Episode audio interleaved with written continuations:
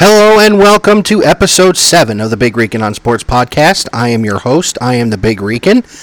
And first and foremost, I want to thank everyone who watched live or has watched since the Facebook Live event uh, from Columbus, Ohio last weekend.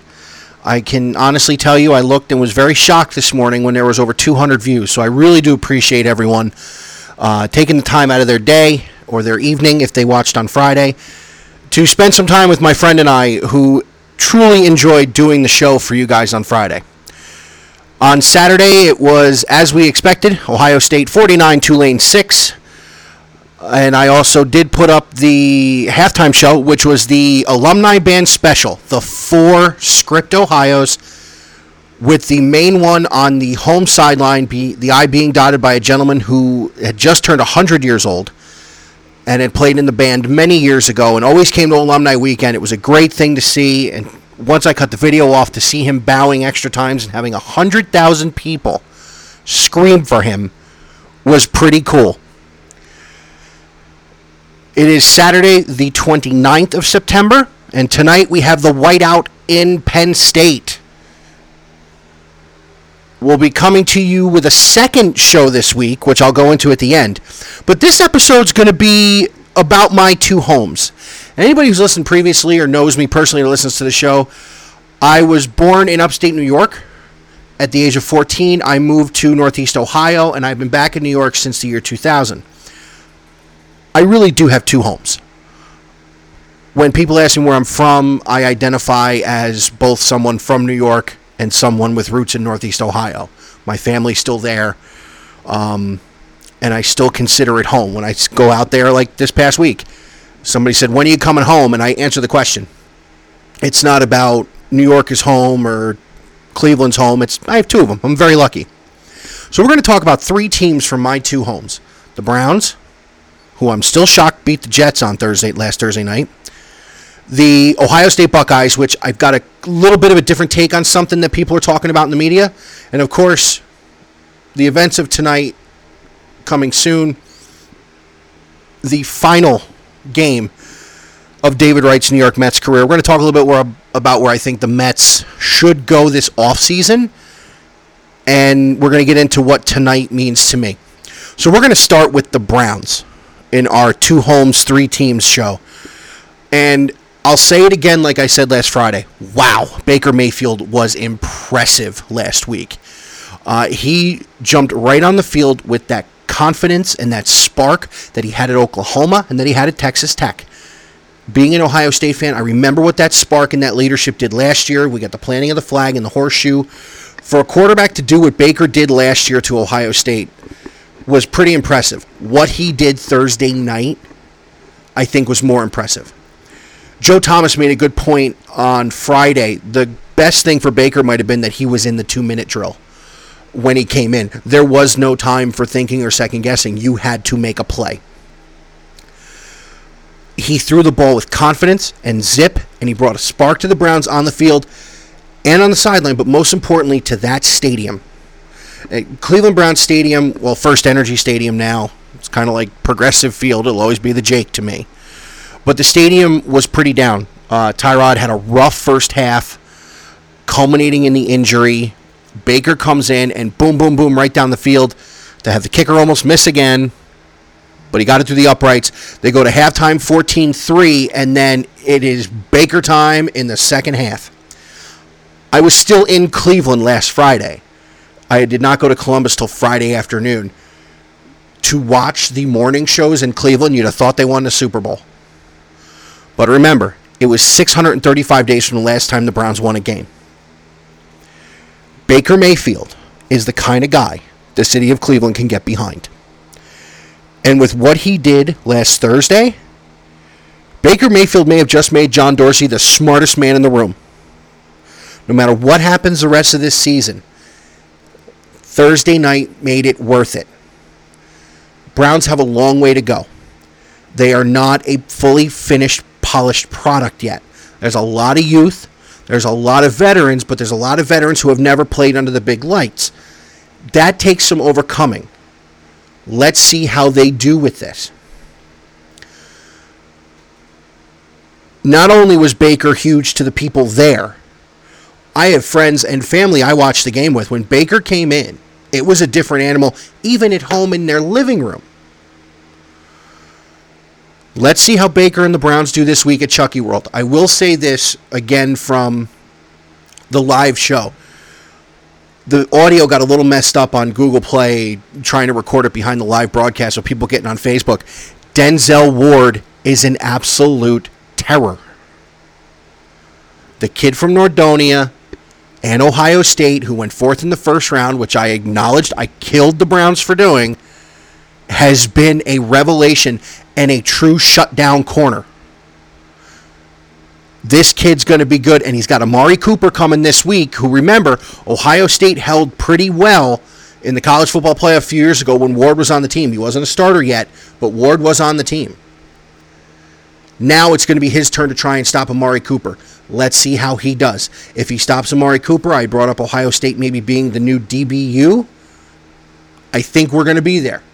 It all depends on how they do Sunday in Chucky World.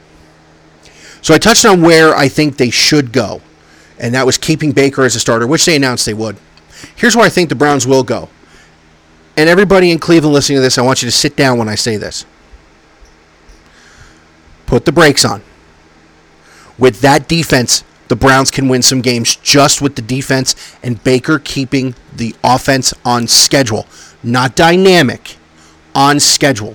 There is a difference. He doesn't need to be Aaron Rodgers. He needs to be Baker Mayfield. Keep the offense on schedule. The Browns can win some games. And next year can be a playoff team. Because they're only going to get better. I said in the show last Friday as well, do not put Baker Mayfield on that banner yet. Well, let me tell you something honestly. Because of how I know Cleveland is made D N A-wise and how it is a football town, Baker Mayfield, if he ends up doing the thing everyone hopes he can do and win a Super Bowl, it's going to be LeBron who? If Vince Lombardi's trophy comes back to Cleveland and Baker Mayfield is under center, there no one will care what LeBron did. Baker won a Super Bowl. The N B A Finals was great. If Baker wins a Super Bowl, that's it. LeBron can go back to Akron and just be about Akron. Let's go down Route seventy-one a couple hours. Let's talk about the Ohio State Buckeyes. As I said in the opening, the game against Tulane went as predicted. A beatdown. They were also the only F C S team Ohio State has on their schedule this year. They're not playing Louisiana Lafayette this week like Alabama is. They are playing Penn State in their second Big Ten game after already throttling Rutgers a few weeks ago. Out of their five games, Ohio State will play four teams from Power Five conferences. This is the big one. This one will determine who goes to the Big Ten championship game. I don't think Michigan's getting out of Northwestern unscathed today. Uh, I could be wrong, but again, I don't, Michigan doesn't have the team to stick with Ohio State, and I think Penn State can beat them too. Let's talk about the quarterback, Dwayne Haskins. Good Lord. This guy is insane. He played the first half last week. He went for three oh four and five touchdowns in one half. In his Heisman season of two thousand six, Troy Smith accumulated eight hundred eighty-eight yards from scrimmage and eight touchdowns in his first four games. Dwayne Haskins has nearly twelve hundred yards passing and sixteen passing touchdowns in four games. Not to mention a rushing T D against T C U in Texas, and any rushing yards he's put on the on the board yet this year, he's got twelve hundred through the air. And he's only played one full game. That was down in Texas. Yet, the Heisman talk is not as prevalent as you would think. Everybody is two of this and two of that and two of this and two of that. Tua hasn't played anyone. Tua has played two of the bottom feeders from the S E C. Today against Louisiana Lafayette or Louisiana Monroe, whichever one they're playing. And they played Louisville, who I'll remind you from the college football preview, Louisville's only been in the national eye because of Lamar Jackson. And oh, by the way, he's Joe Flacco's backup now. They're not this great team that people think they are, and he's not as good. When he plays L S U and Auburn and he gets into the teeth of that S E C schedule when he's playing good teams, then come talk to me about how good Tua is. Because he made ju- a ton of mistakes in the championship game, including a really costly interception that Georgia didn't capitalize on when he was playing against a good defense. Tua has not played a good defense yet. Can we stop? Can we put the brakes on? Dwayne Haskins carved up T C U, which is always in the top thirty to thirty-five defenses in the country. Not just F B S, also F C S. They're in the top quarter of teams every single year. But Haskins is getting no love for the for the Heisman. E S P N has their rating. Excuse me. E S E C P N F L has their ratings. Haskins is number two. I've been an Ohio State fan for a true rabid fan for about twenty years. And living in Ohio before that, you watched the games on Saturday because that's, as a sports fan, that's what you did. I also sprinkled in a little Florida State and some other stuff. But this is really one of the few traditional, using quotation fingers, quarterbacks Ohio State has had. Really, Joe Germain, Krenzel was a runner. Troy Smith was a runner. Terrell Pryor is now a wide receiver because he was so good at being a scrambler. And, of course, we have the great J T Barrett, who left last year, who made a lot of his mark and his biggest plays on the ground with his feet. Haskins is going to play on Sunday. I can guarantee you. Dwayne Haskins will play on Sunday. Is he pro-ready after this year? Not yet. Not yet. His numbers are helped by the fact that he has maybe the most talented wide receiver core in Ohio State's history at one time. Paris Campbell, Johnny Dixon, Austin Mack, Benjamin Victor, Terry McLaurin.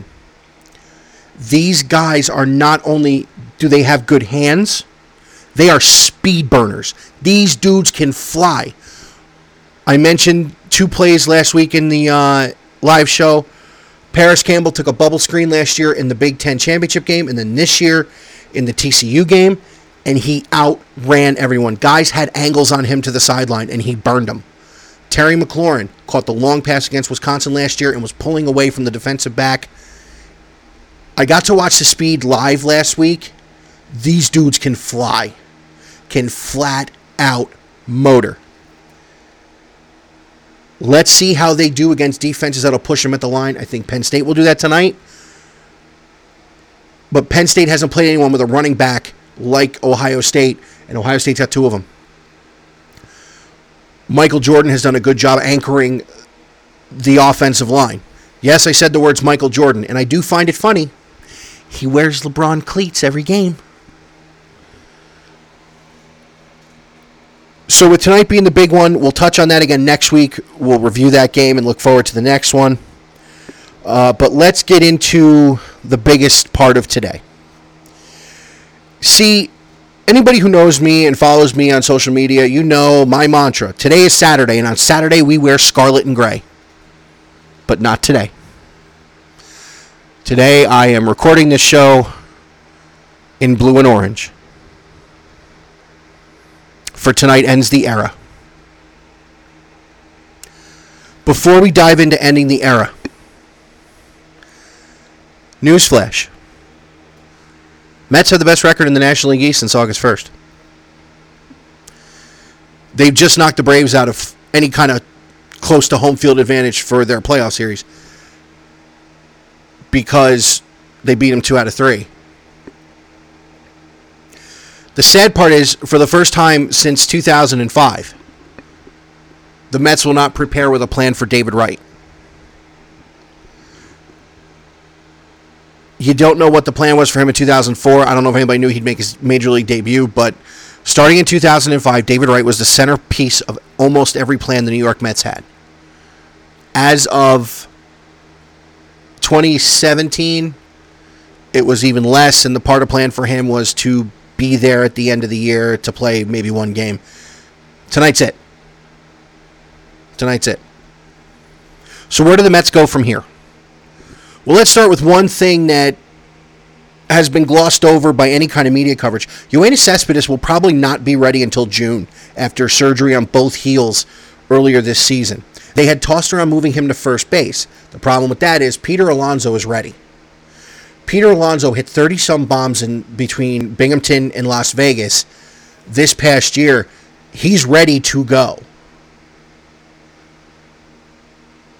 The Met infield next year, in my opinion, should look one hundred percent different from what it will, what it was opening day of this past season. This past season, first base, you had Adrian Gonzalez. At second, you had Asdrubal Cabrera. At short, you had Ahmed Rosario. At third base, you had Todd Frazier. Well, as much as I love the Todd father, he's got to go. Now is the time to go young. You have the young talent. You have the young players who can carry a team. The Mets opening day infield in twenty nineteen. Dominic Smith at first base. Jeff McNeil at second. Ahmed Rosario at short, and Peter Alonso at third. Have David Wright hand the reins to a homegrown top prospect. It is really the only way to do this. Frazier, you could get some bullpen help for in the offseason. I think that's a great move. Then you got to wonder what they're going to do with Cespedes. They talked about moving him to first base. If he can run, you got to put him back in left field. Your opening day outfield next year should be Michael Conforto in left, Juan Lagares in center, and Brandon Nimmo in right. And when Cespedes comes back, you move Nimmo to center, you move uh, Conforto to right, and you let Cespedes play left. Or you move Cespedes to right if it's less running. Cespedes has got to be in the outfield. You have to take advantage of his arm and his gold glove caliber defense. Let's see how he recovers from surgery before you go, oh, we need to move him to first base. All these decisions that I'm talking about, including how much of the starting rotation will be back, how much pitching do you go get, and how much bullpen help do you go get, will be made by a new G M. Sandy Alderson stepping down earlier this year for some health reasons. They've been going with a three-headed monster ever since. You know, John Ricco is not the answer. Omar Minaya wasn't the answer the first time. The Mets need someone from the outside. Or a guy who built a franchise and put in pieces, parts of trades and um, free agents where he needed to. And that's their first base coach, Ruben Amaro Junior Ruben Amaro was part of the team that constructed that Phillies teams of the late two thousands, the oh seven, eight, nine teams that all won the Eastern Division, the two thousand eight World Championship. He was key in the trade for Roy Halladay, which we should thank him for because he sent Travis d'Arnaud to Toronto, and Travis d'Arnaud came over here in the deal for R A. Dickey. They don't have to necessarily go outside the organization. I don't think any of the conglomerate that's in the front office right now is really the answer. Omar Minaya should stay, so should John Ricco, but the guy making the decisions has got to be somebody different. Alderson came in, did exactly what he said he was going to do. He put together a franchise that eventually won a pennant. You can't knock that. What I would do... Jason Vargas, I think, is rounding into form, but you have to address that you only have one lefty in the rotation. That's any good. So a left-handed starter to go with Steven Matz if Jason Vargas isn't the answer. You need left-handed bullpen help, and you need to decide. Are Seth Lugo and Robert Gsellman going to be the bullpen phenomenons they were this year? Or you're going to make one the closer. And if you make one the closer, it's got to be Lugo. He's got better stuff. as much as the ground ball machine Gsellman could be, I, I think Lugo's going to be the guy. I think Lugo's got a better temperament to be a closer. And as far as the lefties in the bullpen goes, Jerry Blevins had such a bad first half of the year, but he was pretty good down the stretch. So do you bring Jerry back because he's been here a while and he's a fan favorite? You possibly. I don't think you pay him near as much, but you can bring him back. You got to see what else is out there. I don't know in this coming free agent class if there is a better option than Jerry Blevins, so now you wonder if you make a starter a reliever like you did this year. Callaway and Island know what they're doing with the bullpen. I would trust them implicitly. They have made Lugo and Gsellman phenomenal bullpen pieces, which we thought somebody would have to go to the minor leagues at the beginning of the year. Nope, got them both. They've been great. Which brings me to Jacob DeGrom, who we should hear is the twenty eighteen National League Cy Young Award winner. This was a season for the ages. The problem was his team didn't get the memo. It was put out there, a stat by a fan, or maybe it was somebody in the media, that if the Mets would have scored four runs a game, which is the exact run support Max Scherzer got, Jacob DeGrom would have been thirty and oh. Wrap your head around that for a minute. He was so good that if his teammates would have just done their jobs, he would have went undefeated and won just about every start. He gave up four runs in one start this year. He set the record for most quality starts in a season. He set the record for most quality starts in a row. He was lights out. And to finish your season the way he did, eight shutout innings against the Braves the other night, his final pitch of the twenty eighteen season netted him his one thousandth career strikeout. Now remember, Jacob DeGrom came up in May of two thousand fourteen. That means in a little over, four, in f- less than four full seasons, because he missed a good chunk of twenty sixteen, Jacob DeGrom has struck out over one thousand batters. He is the fastest to do it in New York Mets history. Faster than Seaver, faster than Kuzman, Matlack, Gooden, Cone, Darling, Santana, and the list goes on. This guy knows how to pitch. He is out there every day, and he grinds, and he is filth. Mickey Callaway's already announced he will start opening day twenty nineteen. The season's not even over yet. Maybe he's anti-Samson. He cut his hair off. He got better.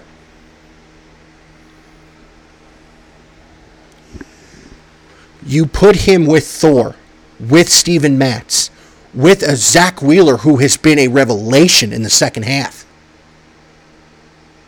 Guess what, kids? The New York Mets have a rotation that, if healthy, can carry them into the postseason. twenty nineteen is going to be an interesting year. We got to see where they go from here.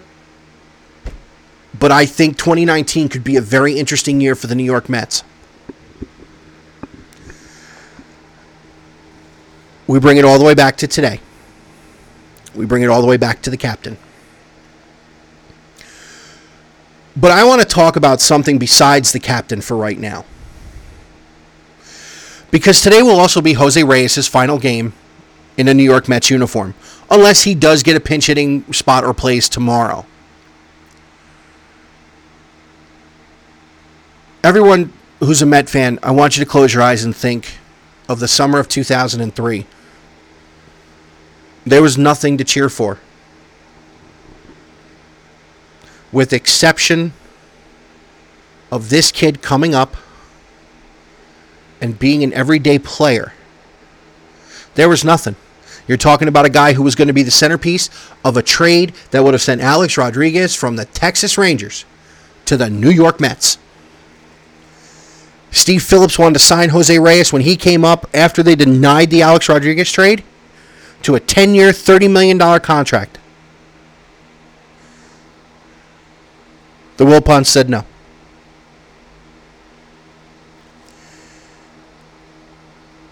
But if today is going to be Jose's last day, and we know it's going to be the captains. Them going out together is the only way it should be. So much of our hopes and dreams as player, as fans, excuse me, centered around these two young men. We watched them celebrate in two thousand six together after a division championship. We watched them celebrate together after beating the Dodgers in the L D S. We watched them walk away sadly after losing in the L C S to the Cardinals. We watched them sadly as the two thousand seven and two thousand eight seasons fell apart.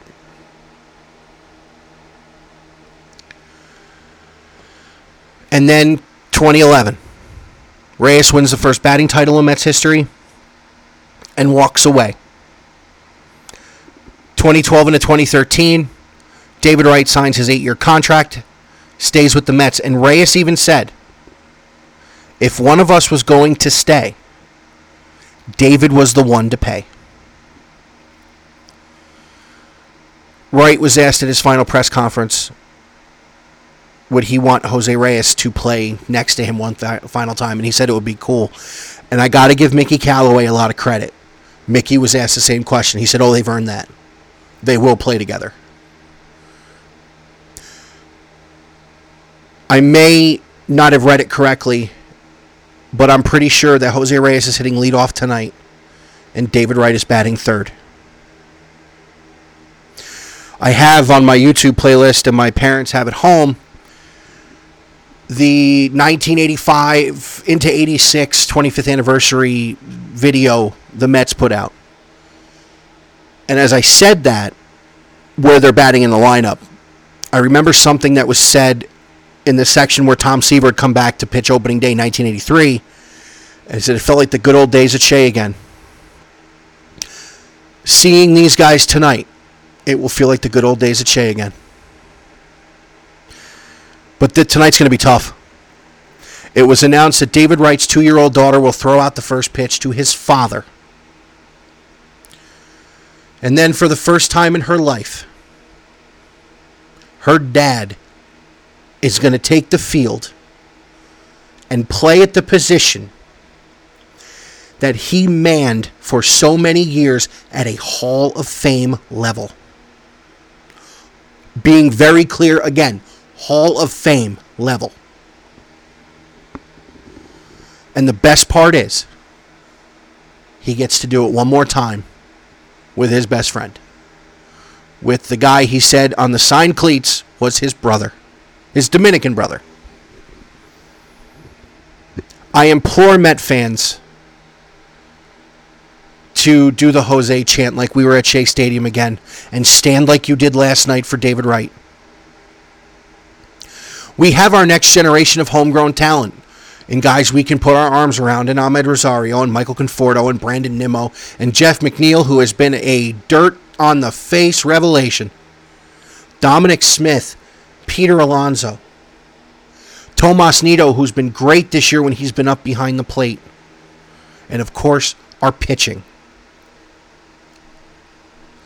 But these two were the guys we put our arms around that were ours for fully realize this. These were the two guys we put our arms around after Daryl and Doc. Because the other guys we did were from other teams. Piazza, Pedro, the Carloses. These are the guys we put our arms around that were ours, homegrown, since Daryl and Doc. So tonight we got one final ride with Reyes and Wright. And after David and Jose exit the game, I will tune in to the whiteout and to Penn State and Ohio State. But today the Mets are the, on the forefront. And tomorrow ends a baseball season that seemed to have gone by in the blink of an eye. So this is a special week here at the Big Recon on Sports. We will have two shows for you this week. Obviously this one, which will be up today on Saturday. And once all the baseball is done on Sunday, I will jump back into the computer and I will then put together my twenty eighteen Major League Baseball October preview. The American League bracket is set. The National League looks like throw a dart and someone's getting to the playoffs. The, the American League bracket is so set. We already know who's got home field advantage in the wild card game. And we know really what the pitching matchups are going to be in the other series. And that's going to be a good one, which we'll go into full detail in in our next show, which will be up sometime tomorrow into Monday. So I want to thank everybody again for listening. As always, we can be found on social media. Big Recon on Sports on Facebook if you search it. At B R on Sports One on Twitter. Everybody salute the captain today.